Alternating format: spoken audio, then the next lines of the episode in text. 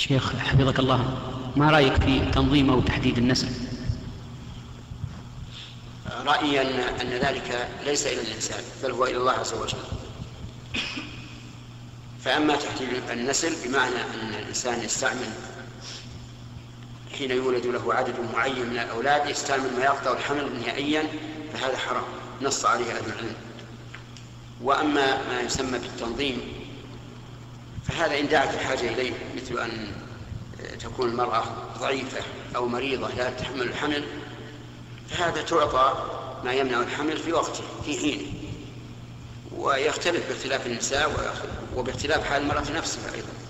قد تكون في سنة من السنوات قادرة على الحمل بسهولة وبدون مرض وبدون ضرر وقد تكون بالعكس.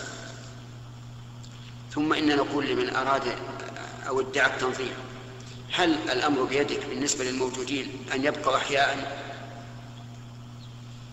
كل واحد يقول لا. ربما تصيبهم مصيبة تقضي عليهم جميعا في سنة واحدة. فأين التنظيم؟